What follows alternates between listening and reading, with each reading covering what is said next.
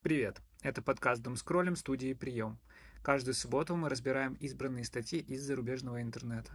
Как связаны Иисус и письма счастья в ТикТоке? Что не так с Илоном Маском? Можно ли шутить о депрессии? А можно ли ходить на квир-вечеринки, если ты не квир? Наконец, почему это неправильно, что у кого-то есть земля, а у тебя нету?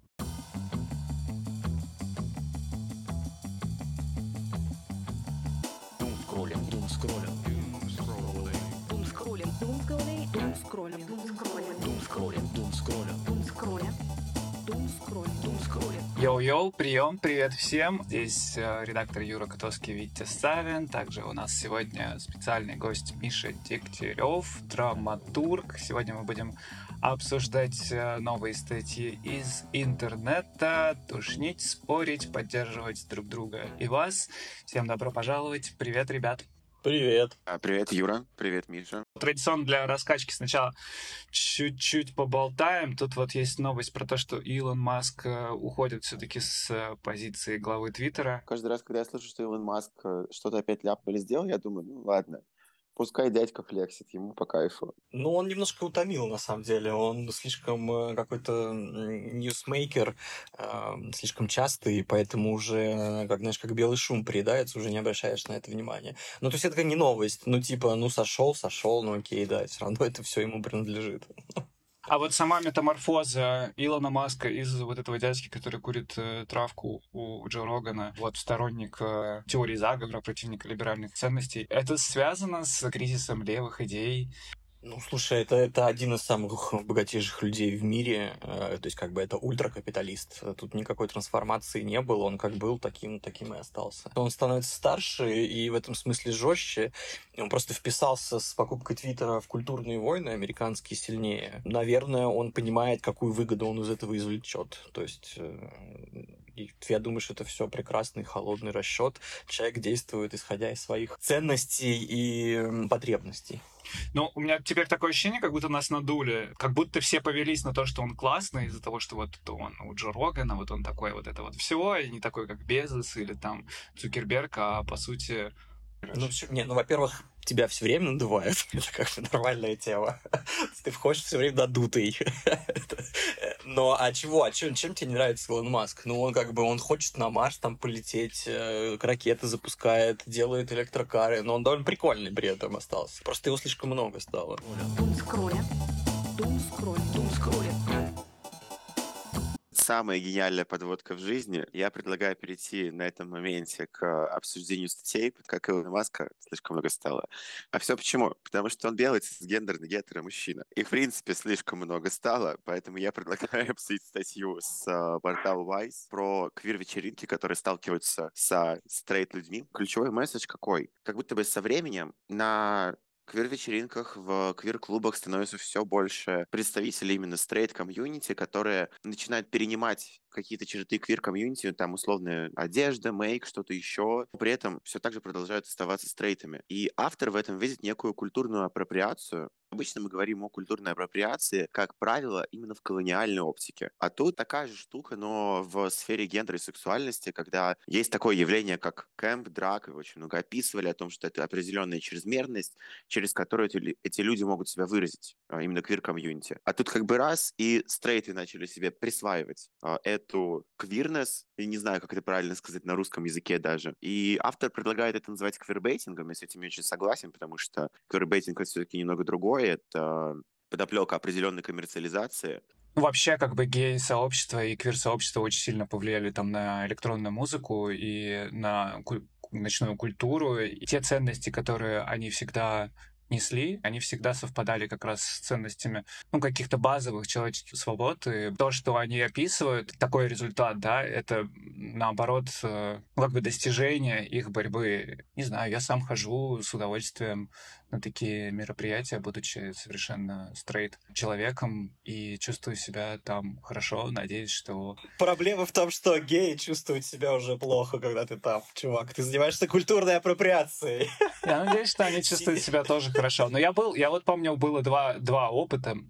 Вот в Стамбуле я пришел на одну вечеринку, и там мне были очень рады, несмотря на то, что я стрейт. А на другом мероприятии они вели себя вот бичи, они прям так как толкались, они вот делали вид, что типа мне тут не место. На самом деле, такая крольчья нора туда прям можно свалиться. Я скажу так, ну, конечно, гей-вечеринки уже не те совсем. Я помню, как ты попал на дрэк-вечеринку в Лондоне с открытыми глазами, значит, смотрел, как э, прекрасные усатые женщины вытаскивали из толпы э, э, мужчин-добровольцев и занимались с ними фистингом на глазах у, там, не знаю, э, нескольких сотен людей. Ну, я не могу представить, как можно из толпы достать человека и...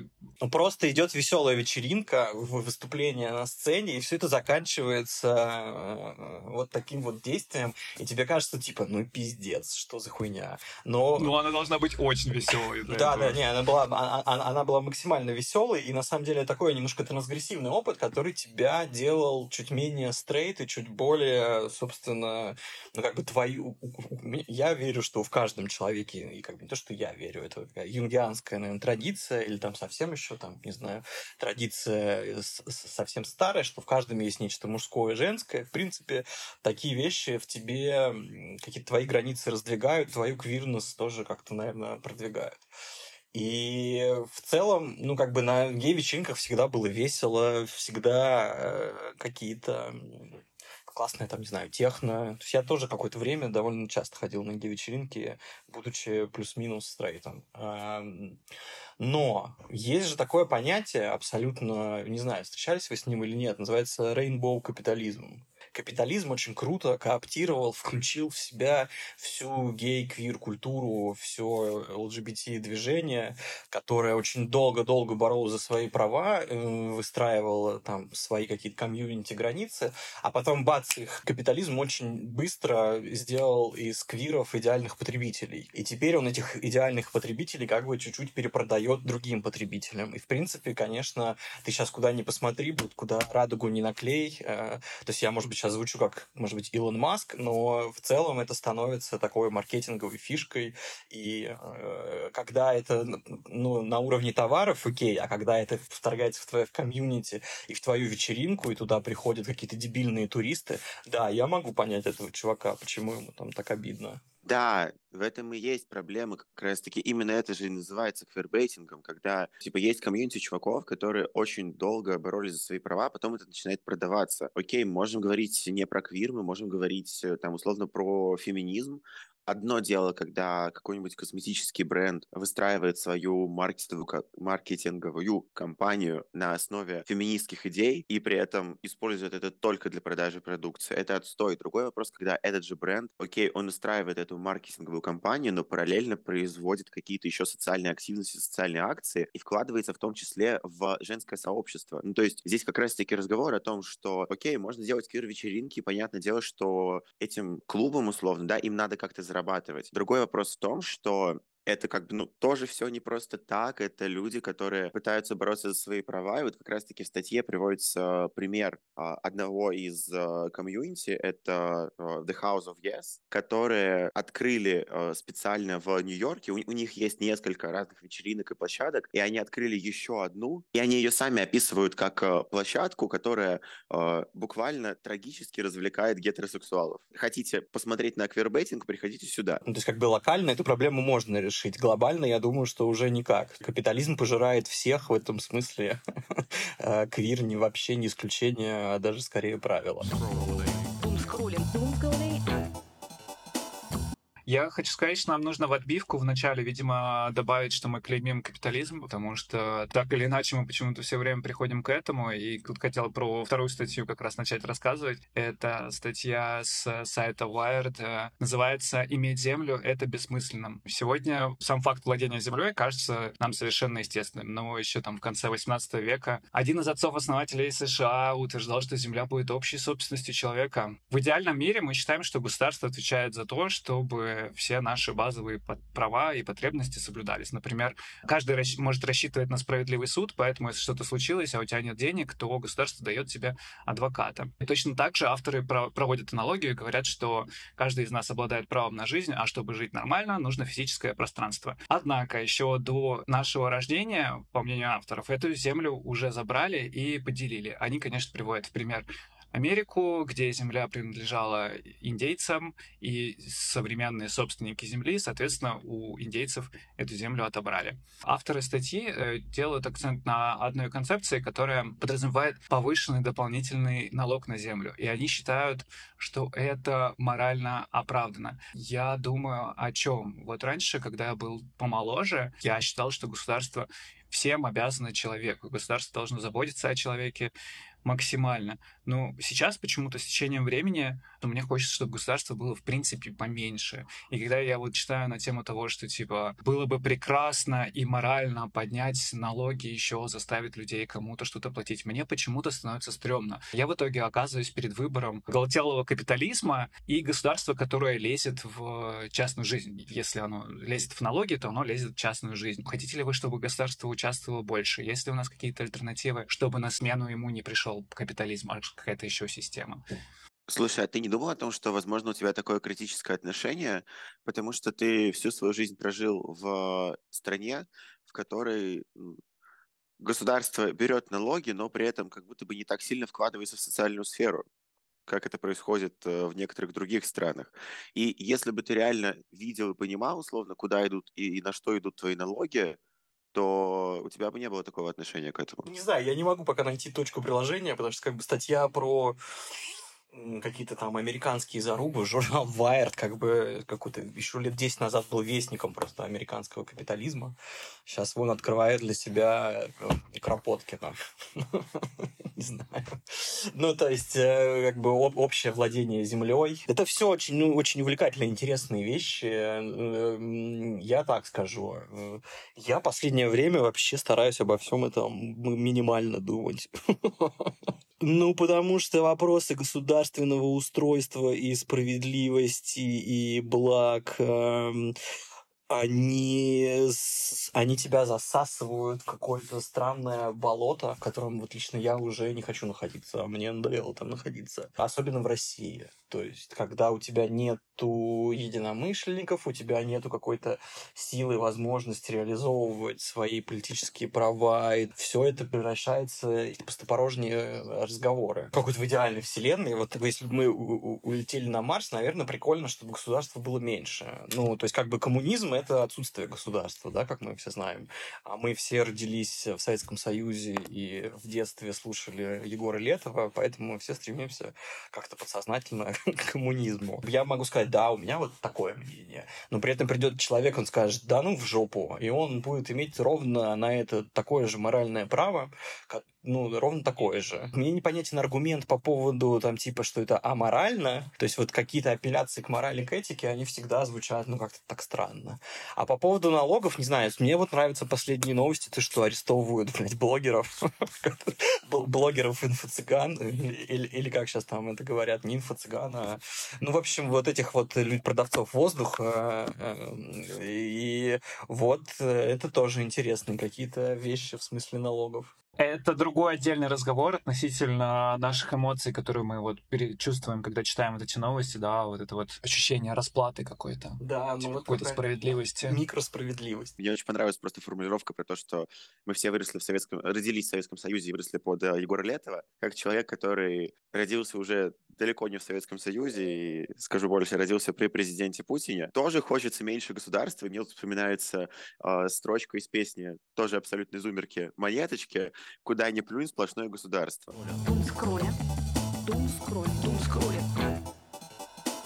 Этот текст написала Риану Ниц. Э, я нашел на э, Guardian, и он называется «Я сдаюсь верить в то, что депрессия должна быть серьезной». Юмор может существовать даже в самые темные моменты. Текст прикольный, потому что в нем она рассказывает о том, как э, она долгое время боролась с депрессией, потом поняла, что, оказывается, над депрессией тоже можно шутить, и это помогает ей спасаться. При этом э, в чем этот материал крутой? Э, сама девушка абсолютно не обесценивает депрессивное состояние и признает, что когда ты находишься в нем, ну, тебе вообще не до шуток про него.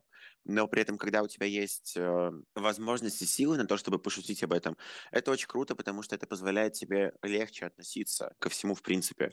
Такая стандартная, да, история с юмором, потому что юмор нам помогает переживать многие сложные моменты. При этом не надо относиться к этому как к фразам по типу «у тебя депрессия, просто не расстраивайся». Нет, это работает не так. Мне этот текст еще лично очень окликнулся, потому что я начал анализировать, как я отношусь к ментальным расстройствам, и как будто бы я тоже предпочитаю относиться к этому с юмором. Я обожаю мемы про беды с башкой, я обожаю выражение беды с башкой, но при этом я понимаю, что как будто бы я могу легитимно назвать э, ментальные расстройства бедами с башкой, что достаточно грубо и неправильно, только потому что там они есть у меня самого, и поэтому я имею право об этом говорить. А я считаю, что все люди должны иметь право шутить про ментальные расстройства, но просто как-то понимать границу, где это уместно, а где нет. И вот тут у меня к вам вопрос, ребят, как часто вы сталкиваетесь с шутками про беды с башкой. Не знаю, возможно, у вас самих есть какие-то ментальные штуки, и как э, вам удается их прорабатывать с юмором или нет? Ментальные штуки, безусловно, есть. У меня даже две у меня есть. Я вот сижу, думаю на тему того, э, есть ли для меня какие-то табуированные темы в плане юмора, есть ли что-то на тему чего, мне кажется, нельзя шутить, и я прихожу к тому, что табу... вот для меня табуированных тем нет, но при этом есть люди, находящиеся в уязвимом положении. Я вот помню, у нас был с э, друзьями была дискуссия относительно песни Скали Милана, но она про прогремела довольно, довольно громко. И я как раз поддерживал что позицию, что обо всем можно шутить, обо всем можно писать, обо всем можно говорить. Но меня довольно хорошо осадил друг и заставил задуматься, потому что есть люди, кому от этого плохо, кому от этого больно. Я не, не могу разделить э, их страдания, не могу разделить их боли, поэтому а, с моей стороны это не невнимательно по отношению к ним, да, было бы шутить так или поддерживать э, такой юмор. Вот можно ли шутить о насилии? Я не знаю. Ну что за вопрос? Конечно, можно. Блин, То я только что? подумал в голове, ну нет, наверное, шутить про насилие это much. Ребят, ну блин, вы вообще... Вот что с вами современная культура делает. Конечно, можно шутить обо всем. Вопрос в том, как бы как и куда ты это все прилагаешь. Все, это все вопросы, которые ты сейчас озвучил, Юр. Ну, то есть, ты можешь, во-первых, сделать это очень плохо и очень неуместно, но в целом, как бы, я знаю какие-то шутки про Холокост, ничего, э, могу при этом смотреть э, 9 часов фильм-шоу и плакать и слушать шутки про Холокост. Нормально.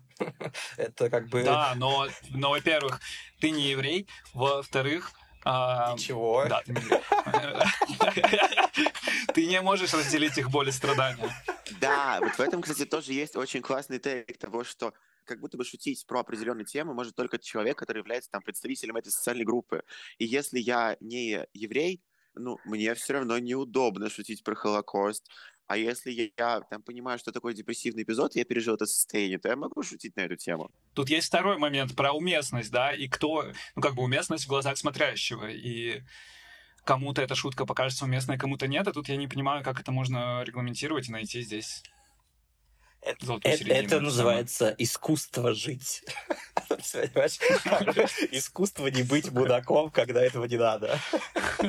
Вот. А, а- а так, типа, А, а где вот эта граница того, что ты мудак или ты не мудак? Ну, то есть, окей, ситуация, допустим, а, ты приезжаешь в детдом с благотворительным стендапом и читаешь там шутки про мертвых родителей и сирот. Ну, окей, это как будто бы очевидно не все зависит от э, того, насколько как- какие это будут шутки, насколько смешные. Ну, то есть, на самом деле, круто пошутить по поводу сирот э, в сиротском доме и заставить смеяться сирот. Ну, как бы это уровень. Но тут зависит от того, как бы попадешь ты в аудиторию или нет. Есть такие проблемы. Сейчас вообще стендаперов развелось просто как, не знаю, как куда ни плюнь, блин, стендапер. И юмор, качество юмора очень резко стало, ну, ниже плинтуса. И все шутят очень плохо. И э, в целом, как бы, стендап-культура, которая, типа, делает заявку, что она, как бы, владеет юмором и комедией, тоже довольно сомнительная. То есть, как бы, у нас либо есть стендаперы, либо мемы, как будто другого юмора больше не существует в другом формате. И вот тут, да, вопрос, что это просто, может быть, не очень круто развитая культура, или, может быть, на, на мой вкус она плохо развита.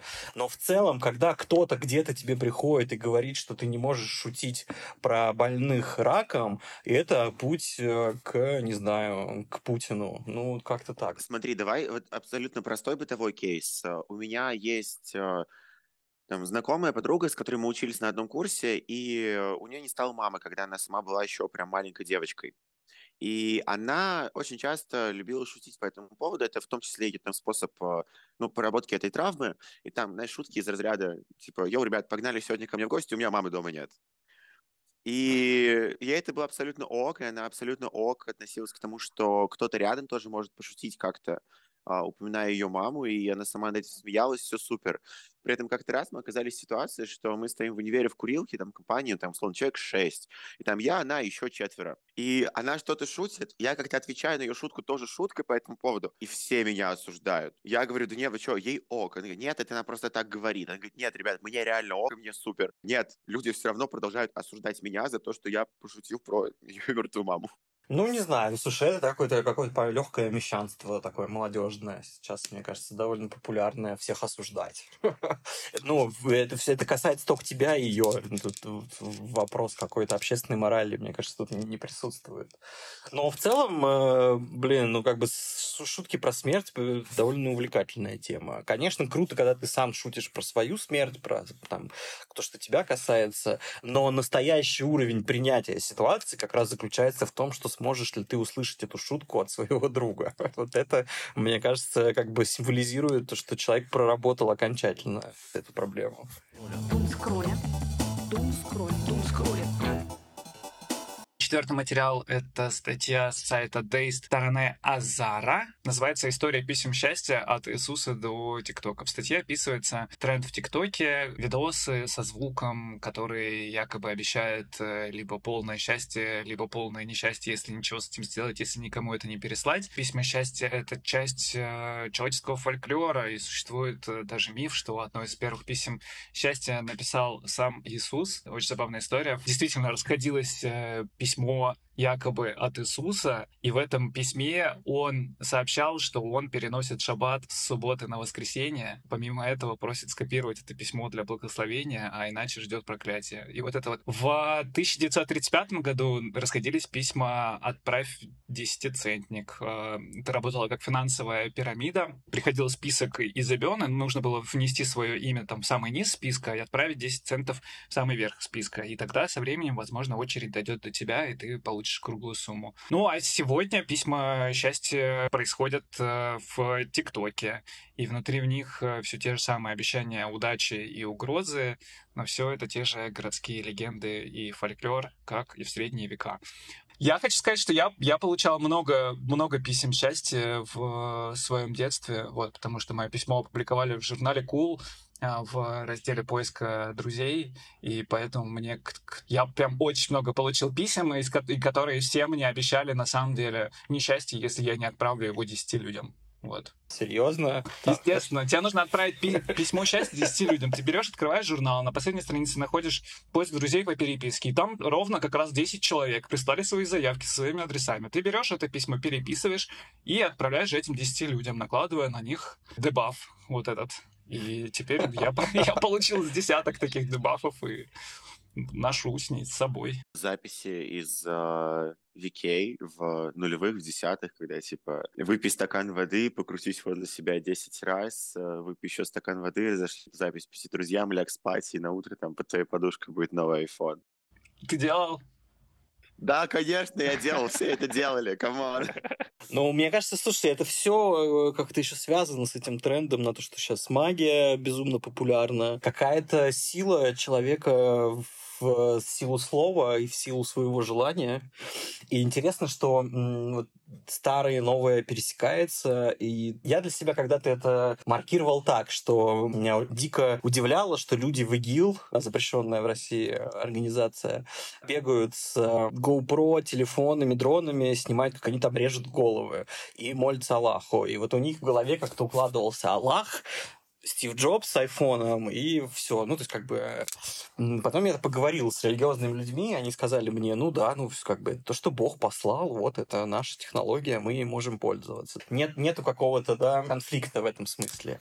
Потом я думал, что тиктоки, письма счастья или проклятие какая-то, или магия, И почему это классно так работает, да, друг на друга умножает? Не только потому, что там какие-то супер продуманные алгоритмы, которые тебе попадают прямо в структуры мозга, а то, что на самом деле язык, через который все это происходит, это тоже технология. И алфавит это тоже технология. Просто это более древние, более базовые структуры, но они очень хорошо работают с другими технологиями. Есть отличная книжка «Техногнозис» Эрика Дэвиса, где как раз показывается, как изобретение новых технологий влияет на суеверие, скажем так, вот. Но а получается, что технологии как раз-таки на человека особо не влияют, то есть остаются тем же. Ты все это умножаешь, ты мог бы быть никому непонятной, не знаю, ведьмой, которая там злила свечи где-нибудь у себя в Урюпинске, а благодаря интернету становишься звездой.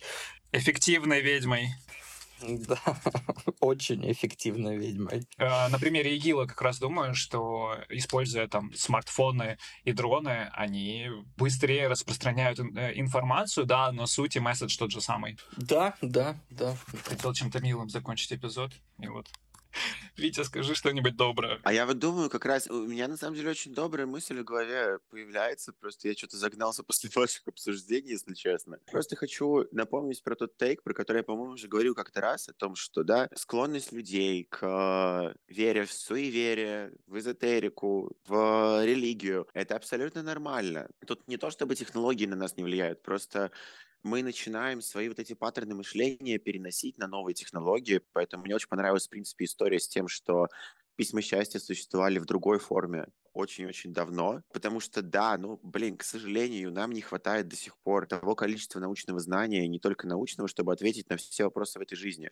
Поэтому мы продолжаем верить и в силу слова, и не знаю, во что-то потустороннее, пусть даже не совсем осознанно иногда. Допустим, приходит вот этот ТикТок, да я, может, даже им поделюсь просто, и, и не потому, что я им поделюсь и буду ждать какого-то счастья, а потому что, а что если правда? Вот, знаешь, чтобы не сглазить, я им поделюсь, чтобы херни какой-то не произошло, потому что и так ее много в жизни. И не знаю, просто как будто мы к этому хочется относиться проще. Технологии приходят и уходят, а мы-то остаемся людьми, и далеко не всегда человека можно понять, и это стоит просто принимать, то, что да, не все в этом мире рационально, и в этом вообще весь его сок и вкус. Вот. Ну, вообще, Витя, Витя закончил практически пари Паскаля, что Бог есть или нет, э, какая разница, если будешь верить, э, у тебя будет больше плюшек. Спасибо большое вам, спасибо всем, кто слушал нас. Э, Это был э, новый выпуск подкаста «Дом с кролем». Подписывайтесь на нас в Телеграм, ставьте сердечки в Яндекс, э, подписывайтесь на нас в YouTube, на Инстаграм. Встретимся через неделю, будут 4 новых материала. Спасибо большое, Витя и Миша, и всем пока. Спасибо, ребят, пока. Счастливо. Скроллим. Дум скроллим, дум скроллим, Дум скроллим. Дум скроллим. дум скроллим.